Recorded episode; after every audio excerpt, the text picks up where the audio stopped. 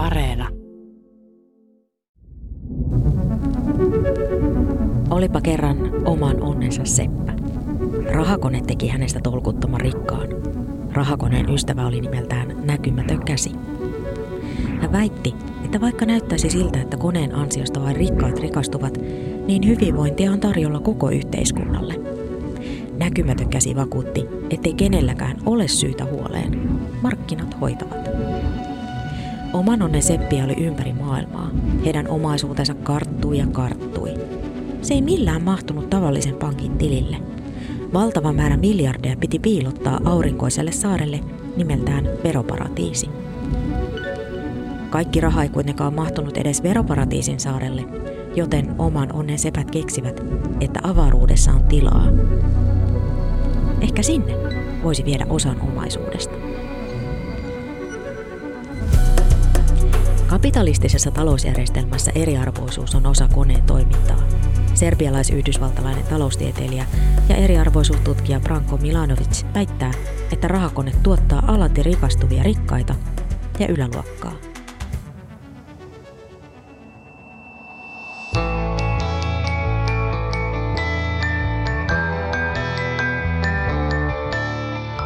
Mä olen Satu Kivelä.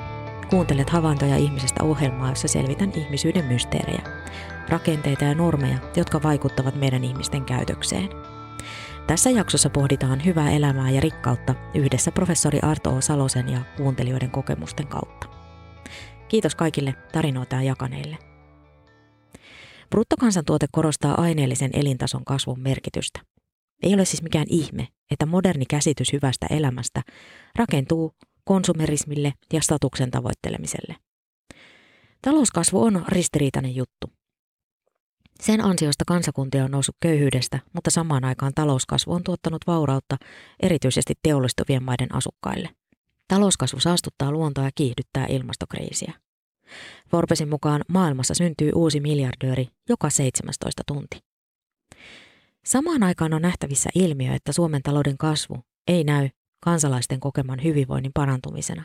Tämä sama ilmiö on näkyvissä muissakin pitkälle kehittyneissä maissa. Luin tästä sivistysvaurautena kirjasta, jonka ovat kirjoittaneet yhdessä Maria Joutsenvirta ja Arto O. Salonen. Mistä on oikein kyse? Professori Arto. Salosen mukaan kyse on siitä, että länsimaiden edistysajattelu on tullut nyt tiensä päähän. Salosen mukaan maapallon elinkelpoisuutta varmistavaan 1,5 asteen tulevaisuuteen ei päästä vanhalla ajattelulla, jossa asiat ovat lohkoissa ja niitä lähestytään mekaanisesti. Tarvitsemme uudenlaista ajattelua, jossa asiat hahmotetaan kokonaisuuksina ja toisistaan riippuvaisina. Koska mehän elämme taloudellisten, ekologisten, sosiaalisten ja kulttuuristen säikeiden keskellä. Kaikki vaikuttaa kaikkeen, kuten kliseinen sanonta kuuluu se systeeminen ymmärrys on ihan avainasemassa. Se on, se on vähän tällainen sanahirviö, mutta siis se tarkoittaa sitä, että jos, jos mä mietin, että mikä varmistaa sen, että mä pystyn olemaan olemassa, niin senhän varmistaa se, että mulla on puhdasta vettä käytettävissä, että mulla on ruokaa syötävissä. Ja jos kerran mä ruokaa tarvitsen, niin täytyy olla maaperiä, jotka on hedelmällisiä elinvoimaisia. Täytyy olla onnistuneita pölytyksiä. Ja jos ne noin meidän pölyttäjähyönteiset ei suostu meidän kanssa yhteistyöhön, niin sitten meidän täytyy se mustikkametsän sato varmistaa itse, eli, eli mennä sinne itse pölyttelemään tai sitten pistää sinne joku robottiarmeija pölyttelemään sitä, että et, et niin kuin ihmisen elämä on väistämättömästi kietoutunut, kietoutunut osaksi muuta olemassa olevaa todellisuutta. Sillä tapaa se on, niin se on.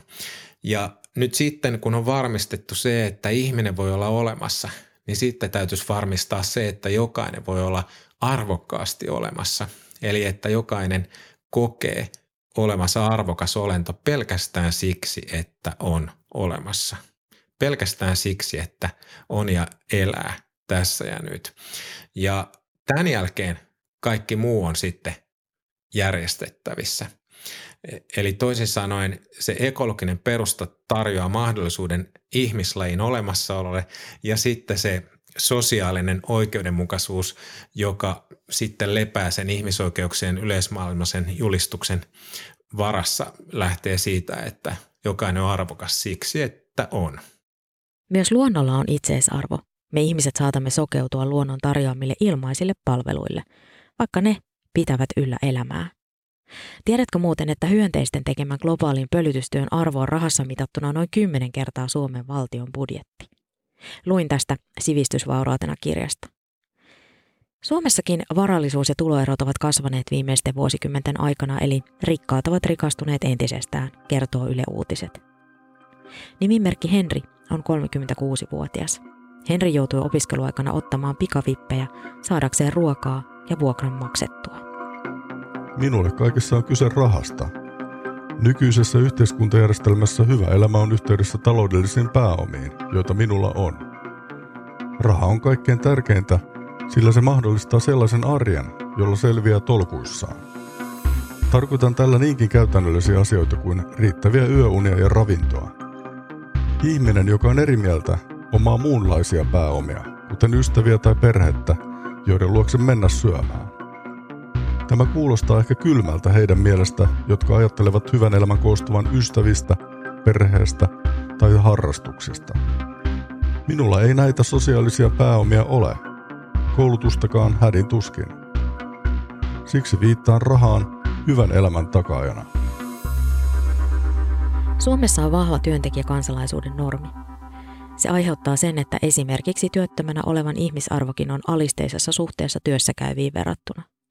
Köyhyystutkija Anna-Maria Isolo kirjoittaa suomalainen köyhyyskirjassaan, että alisteinen asema korostuu myös taloudellisesti.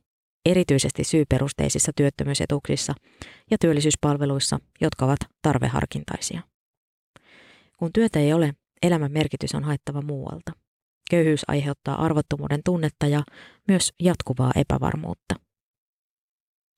Ensimmäistä kertaa äärimmäinen köyhyys on lisääntymässä yli 20 vuoteen, kertoo Helsingin Sanomat lokakuussa 2020. Äärimmäistä köyhyyttä on se, että joutuu elämään 1,60 eurolla päivässä. Siis kuppi ihan tavallista kahvia maksaa kahvilassa enemmän. Se, mitä jokainen ihminen tarvitsee hyvään elämään, niin on puhdas vesi, terveellinen ruoka, katto pään päälle, terveydestä huolehtimisen mahdollisuudet ja itsensä kehittämismahdollisuudet. Eli tällaisia universaaleja inhimillisiä perustarpeita on kovin, kovin rajallinen määrä. Ehkä 10, ehkä 15. Eli jos me haluttaisiin rauhanomasta yhteiseloa lisätä tälle planeetalle yhteiskunnissa ja yhteiskuntien välillä, maiden välillä, maanosien välillä, niin kyllähän se pitäisi jotenkin se inhimillisten perustarpeiden tyydyttäminen tuoda jokaisen ihmisen ulottuville – siihenhän jotenkin toi mm, ihmisoikeuksien ylevä perusperiaate tähtääkin, jossa on selkeästi luettavissa se idea, että jokainen ihminen on arvokas pelkästään siksi, että on syntynyt ihmiseksi. Että se, se ei edellytä mitään suoritteita sen, sen jälkeen. YKssa on vuonna 2015 sovittu kestävän kehityksen globaalista toimintaohjelmasta. Yksi tavoitteista on ei köyhyyttä. Agenda 2030 ohjaa kaikkien maiden kestävän kehityksen työtä. Tavoitteet tulisi saavuttaa vuonna 2030. Suomessakin taloudellinen epätasa-arvoisuus on vuosikymmenten aikana kasvanut. Isolan mukaan köyhien ihmisten taloudellista alistussuhdetta aiheuttaa matala palkka, työttömyys ja sairaudet. Tarpeettomuuden kokemusta ruokkivat heikko yhteiskunnallinen asema, perheettömyys ja vähäiset yhteydet toisiin ihmisiin. Nimimerkki Henri kokee, että nimenomaan raha pitää hänet mukana yhteiskunnassa. Jos olisin varaton, minulla ei ole ketään, jonka luokse mennä syömään tai jolta pyytää rahaa. Tiedän tämän kokemuksesta, sillä opiskeluaikana jouduin ottamaan pikavippejä saadakseni ruokaa ja vuokran maksetuksi. Velkaannuin ja jouduin ulosottoon. Minulla ei ollut ketään ihmistä, perhettä, ystäviä, joilta olisin pyytänyt rahaa. Saatuani myöhemmin pienen perinnön, olen varjellut jäljelle jääneitä varoja kuin kaikkein kalleita. Pankkitillini saldo kertoo, minkälaisia mahdollisuuksia minulla on elämässä. Olen yksin tässä maailmassa ja raha pitää minut mukana yhteiskunnassa. Parikymppinen Oona määrittelee taloudellisen rikkauden näin. Itsellä on tavoitteena olla niin rikas, etten kertaakaan elämäni aikana joutuisi itkemään vuokran tai asuntolainan takia. Oma kulutuksen tasoni on matala, Kuitenkin tykkään välillä hemmotella itseäni ja tehdä jotain arjesta poikkeavaa. Pystyisin ilmaisemaan itseäni ilman murheita ja laittamaan samalla rahaa säästöön. Jos nämä kriteerit täyttyvät, tunnen olevani taloudellisesti hyvin rikas. Itselleni myös hyvä mielenterveys on rikkaus. Se, että kestää vastoinkäymiset eikä pelkää epäonnistumisia tai luottaa itseensä, mitä ikinä sitten tapahtuisikaan. Kaksinapainen sukupuolijärjestelmä sivuuttaa sukupuolen moninaisuuden. Miehiä ja naisiin kohdistuu edelleen sukupuolittuneita odotuksia. Suomalainen köyhyyskirjassa Anna-Maria Isolo pohtii, että yksinäisten ja työttömien miesten kertomuksissa nousee esille koskemattomuus. He eivät ole halausten ja kosketusten piirissä ja arvoisia samalla tavalla kuin hyväosaiset vertaisensa. Naisilla puolestaan kokemus arvokkuudesta syntyy sosiaalisissa suhteissa ja lähipiirissä. Äitinä, naisena ja puolisona oleminen on kulttuurisesti katseen ja arvioinnin kohteena olemista. Hoivaa ja arkivastuu ei musera alleen, kun naiset ovat kyenneet kasvattamaan lapsistaan niin sanottuja yhteiskuntakelpoisia kansalaisia. Myös yhteiskunnan näkökulmasta hoiva- ja kotityöt ovat merkittävä juttu. Luen tilastokeskuksen artikkelista, että kotitaloustyö on taloudellisillakin mittareilla merkittävää. Tiesitkö, että kotitalouksissa tehtävän työn arvo on yli 78 miljardia euroa? Tähän on suorastaan pysäyttävä luku. Pyykinpesu, ruoanlaitto, kaupassa käynti, siivoaminen ja hoiva on arjen työtä, joka usein jää näkymättömäksi. Hoiva ja palkaton kotityö eivät sisälly bruttokansantuotteeseen eli PKT. Selvitysten mukaan yli miljoona suomalaista auttaa säännöllisesti läheistään. Milloin olet muuten kuullut jonkun ekonomin puhuvan siitä, että palkaton kotityö ja hoiva pitäisi huomioida PKTssä? Niin, just tämä, että niin kuin bruttokansantuote mittaa monia asioita, mutta ei sitä, mikä tekee elämästä elämisen arvosta. Mitä ihmiset haluaa elämisen arvosta elämää. Tässä on se paradoksi, mitä meillä ei vielä oikein oteta puheeksi. Eli toisin sanoen elintason parantamispyrkimykset on se keskiössä oleva asia ja sitten vielä siinä olennaista on se, että mikään ei riitä, eli vähän enemmän kuin se, mitä minulla nyt on, so, on sopivasti. Ja nyt sitten tämän tyyppisessä hyvinvointiyhteiskunnassa, jossa me Suomessa eletään aivan, aivan ilmeisesti ennen näkemättömän yltäkylläisyyden keskellä, jos historiallisesti katsotaan ja jos myös planeetan maiden keskeisessä vertailussa katsotaan Suomen tilannetta, niin meillä on ihan käsittämättömän hyvin asiat. E, tällaisessa maassa alkaa korostumaan ennen, ennemmin tai myöhemmin se, että mitä se hyvinvointi oikeasti on, mitä se hyvä elämä oikeasti on ja että se onkin sitä aineetonta. Se onkin sitä, mitä voidaan ihan rauhassa lisätä, eikä se ole keltään pois. Eli miten saisi lisää elämäniloa, miten saisi lisää tyytyväisyyttä, miten saisi lisää semmoista meininkiä, että meidän välillä on jonkinlaista sellaista noteraamista, että me annetaan tunnustusta arvokkuudesta toisillemme, että mä koen, että mä kelpaan ja riitän sellaisena kuin mä olen – et jos me näitä asioita saataisiin pikkasen lisää, sehän olisi ihan käsittämätön sellainen selkänoja, kansallinen selkänoja. Meidän ryhti parantuisi ja me koettaisiin, että, että me ollaan niin kuin arvokkaampia olentoja kuin aikaisemmin. Sehän olisi jotain sellaista tavoittelemisen arvosta, eikö? Kolmekymppiselle startup-yrittäjälle rikkaus on nykyään autonomiaa ja merkityksellisyyttä. Hyvä elämä on sellainen, jossa tärkeimmät perustarpeet on hyvin täytetty ja elää arvojensa mukaista elämää. Ajattelin joskus, että rikkaus on rahaa ja muuta omaisuutta. Sitten palkka nousi reilusti yli mediaanitason ja tajusin, että hyvinvointi ei korreloi enää, kun sen ylittää. Rikkaus on minulle nykyään autonomiaa ja merkityksellisyyttä. Olen tyytymätön, kun olen tehnyt arvojeni vastaisia valintoja tai lipsunut parhaasta itsestäni. Tyytyväinen, kun teen päinvastoin. Mikä tekee elämästä merkityksellistä? Yle Areenassa on kuunneltavissa Kaikki hyvin, mutta sarja, jonka ensimmäisessä jaksossa Miksi pingviinivideo surettaa, pohditaan ihmisen ja luonnon yhteyttä. Omassa mielessäni yhteys linkittyy myös aikaan – emme ehkä tule kovinkaan usein ajatelleeksi, että miten aikakäsityskin muovaa meitä ja elämäämme. Vuoden aikojen vaihtelut, talvi, kevät, kesä ja syksy toistuvat vuosittain. mutta niissä on samaan aikaan jotain tuttua ja kutkuttavalla tavalla tuntematonta. Sivistysvaurautena kirjassa mainitaan syklinen ja lineaarinen aika. Lineaarinen aika on konkreettisesti sitä, että mennään eteenpäin. Syklinen aika on rytmistä ja toistuvaa. Tässä yhteydessä toista ole mikään kielteinen asia, vaan syklisyys on osa luonnon rytmiä. Se on samalla myös osa meidän ihmisten biologisia ja fyysisiä rytmejä. Syklinen aika mahdollistaa sen, että voimme kurkottaa kohti jotain uutta tavanomaisuuden sijaan. Maria Joutsevirta ja Arto. Salonen kirjoittavat, että olennaista on, ettei jotain uutta pakoteta esiin, vaan sille luodaan mahdollisuuksia. Meillä on kovasti pinnalla sellainen innovaatio- ja uudistumispuhe. No mistä ne innovaatiot tulee? Siitä, että joku saa kummallisen ajatuksen – ajattelee jotain sellaista, mitä ei vielä ole olemassa. Eli toisin sanoen juuri tuo, niin kuin totesit, pitäisi juhlia sitä erilaisuutta ja monimuotoisuutta, niin sehän tuottaa sitä innovatiivisuutta, niitä uusia ajatuksia.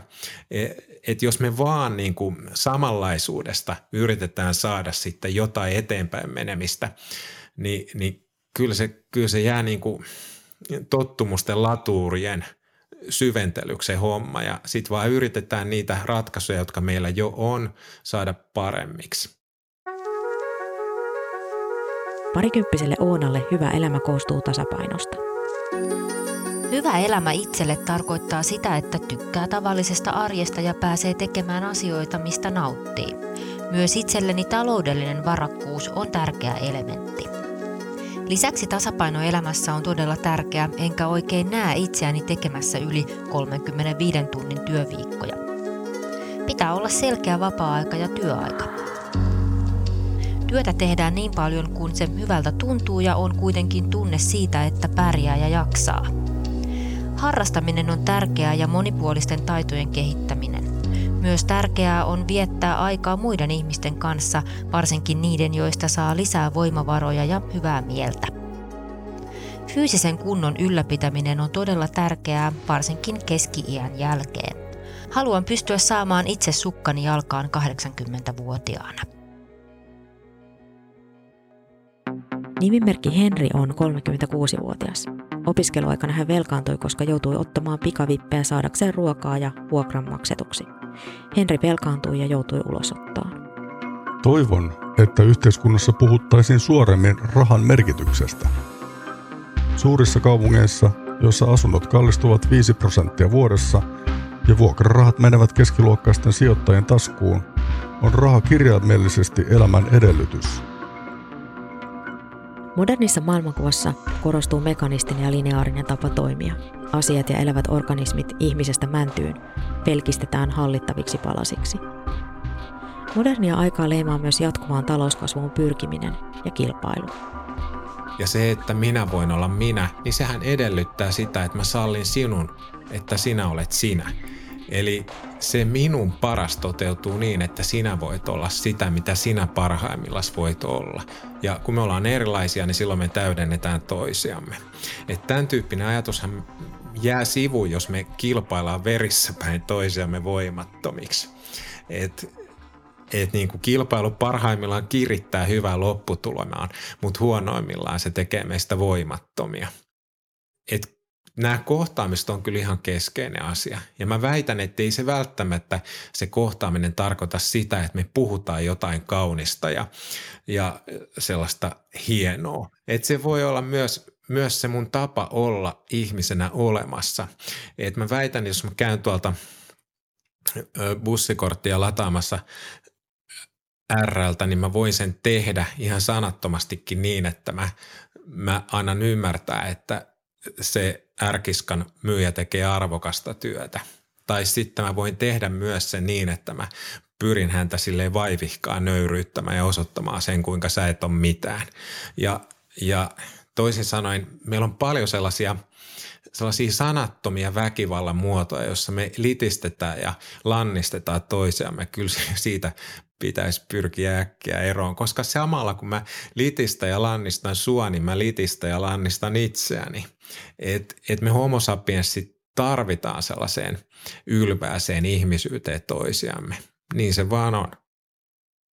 Eräs kuuntelija Hannu lähetti viestiä liittyen havaintoja ihmisestä sarjan jaksoon Aktivistit ja mummot pelastavat maailman. Pyysin Hannulta luvan hänen ajatuksiensa siteraamiseen tässä jaksossa. Hannu sanoi, että on samaa mieltä siitä, että menestyäkseen maapallolla ihmisen pitäisi poistua jatkuvaa talouskasvua tavoittelevalta uralta. Hannu ihmettelee, miksi ei tästä julkisesti keskustella. Missä on poliitikot, missä tutkijat ja taloustieteilijät? Hannu kertoo, että on viime vuosien aikana lähettänyt muutamille kansanedustajille kysymyksiä ja pohdintaa aiheesta, mutta vastauksena on ollut täysi radiohiljaisuus. Hannu kysyy, että millainen olisi yhteiskunta, joka pyrkisi talouskasvun sijaan laskemaan kansantuotetta. Mitä tapahtuisi työlle ja miten hyvinvointia jaettaisiin? Yhteiskunnan näkökulmasta niin tietenkin, jos me halutaan, että kestävä elämä on se valtavirta tapa elää, eli että kestävät elämäntavat tavat valtavirtaistuu, niin silloin se täytyy tehdä helpoksi. Ja silloin mm, poliittisilla päätöksillä on rooli siinä, eli politiikkatoimilla kannattaa luoda sellaiset elämäntavat helpoiksi, sujuviksi, kohtuuhintaisiksi, joita halutaan lisää. Eli, eli kyllähän olosuhteet ratkaisee tosi paljon. Nimimerkki Henri on 36-vuotias. Henri mukaan raha mahdollistaa unelmoinnin. Hän haluaa joku päivä omistaa asunnon. Hänen työllisyystilanteensa on tällä hetkellä heikko. Henri kertoo, ettei saa pankkilainaa tulojen tai takauksien puolesta, mutta hänellä on säästössä 10-15 prosenttia vaadittavaa omaa pääomaa. Henri sanoo, että se pitää toiveen elossa. Raha antaa myös hänelle vapautta, koska silloin hänen ei tarvitse mennä huonoihin töihin niin kauan kuin hänellä on jonkin verran ekstraa. Henri kokee, että sukupolvien välinen sopimus on epäreilu nuorten kannalta. Koen, että suuret ikäluokat ottivat työmarkkinat haltuun. Nyt eläköidyttyään he ovat ottaneet poliitikot panttivangeiksi. Nuorilta leikataan, heidän uskonsa eläkejärjestelmään on rapautunut. Sen sijaan katson, että nyt olisi sopiva aika leikata eläkeläisiltä ja jakaa heidän kerryttämää varallisuutta nuoremmille polville. Meillä on vanhuksia, joilla on puolen miljoonan asunnot ja mukavat eläkkeet. Silti he luulevat elämänsä jossain 50-luvun mentaliteetissa. Nykynuorilla ei ole käsitystä, kuinka köyhiä olemme olleet. Tarvittaisiin oikea varallisuuden uusjako suurilta ikäluokilta nuorille, jotka joutuvat näiden ikäluokkien maksajiksi ja hoitajiksi. Ilmastokriisin ratkaiseminen on mahdotonta, jos elämää jatketaan entiseen malliin.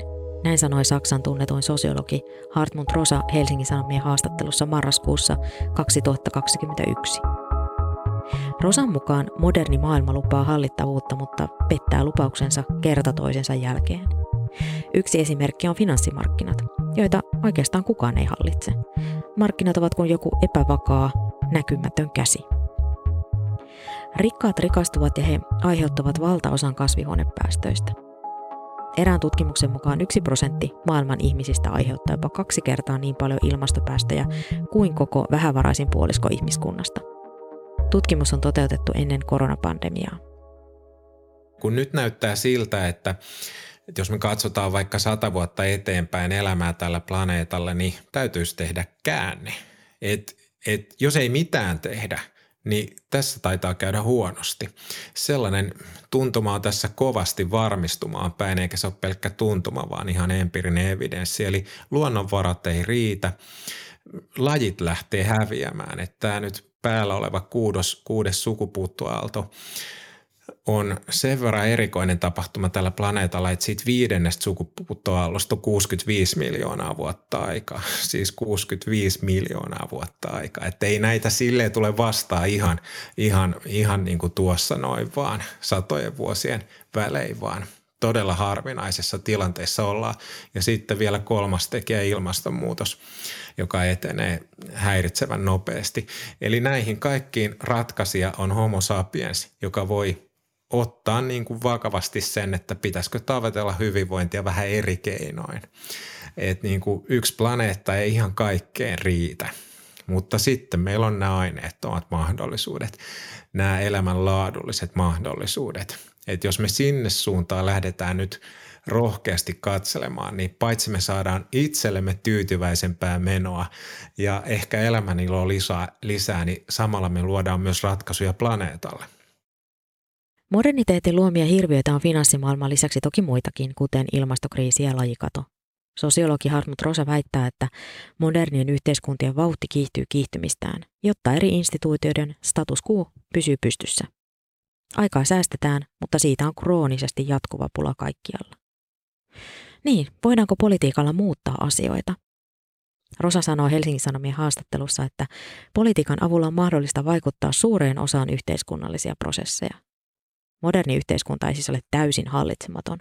Poliittista valtaa täytyy uskaltaa käyttää.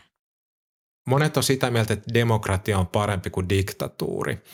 Ja se demokratian idea on se, että mennään äänestelemään yhdellä äänellä.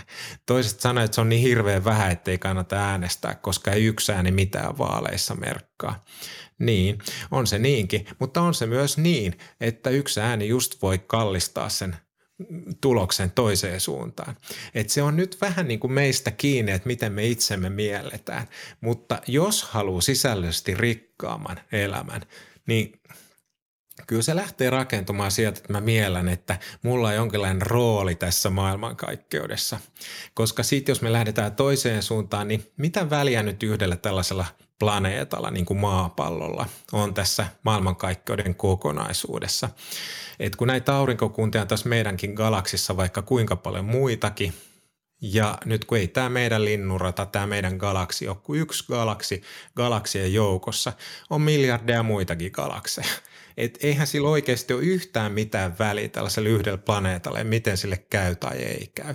Mutta että saisin tässä hetkessä – sellaista kokemuksellista täyteyttä elämään, niin siksi mun ei tolle tielle kannata kerta kaikkiaan lähteä, vaan lähteä ratkaisijana ottamaan tulevaisuus haltuun, tekemään tästä pienestä elämästä, mitä me saadaan elää tällä planeetalla, sellaista, että sitä hyvän elämän mahdollisuutta riittäisi mahdollisimman monelle.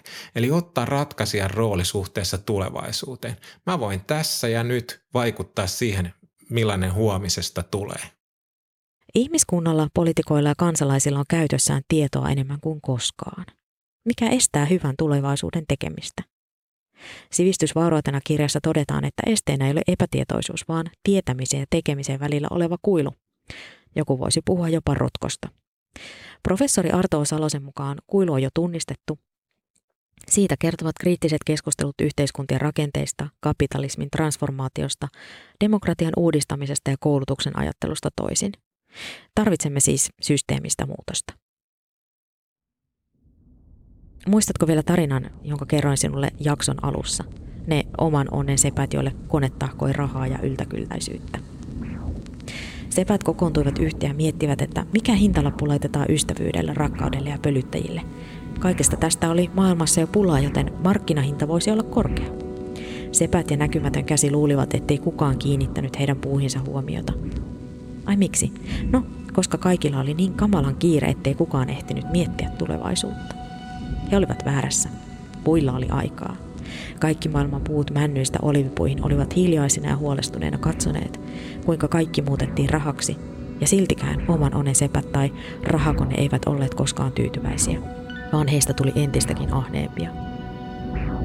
Puut päättivät, että jotain on tehtävä. He halusivat pelastaa maapallon, ihmiset, puut ja eri lajit.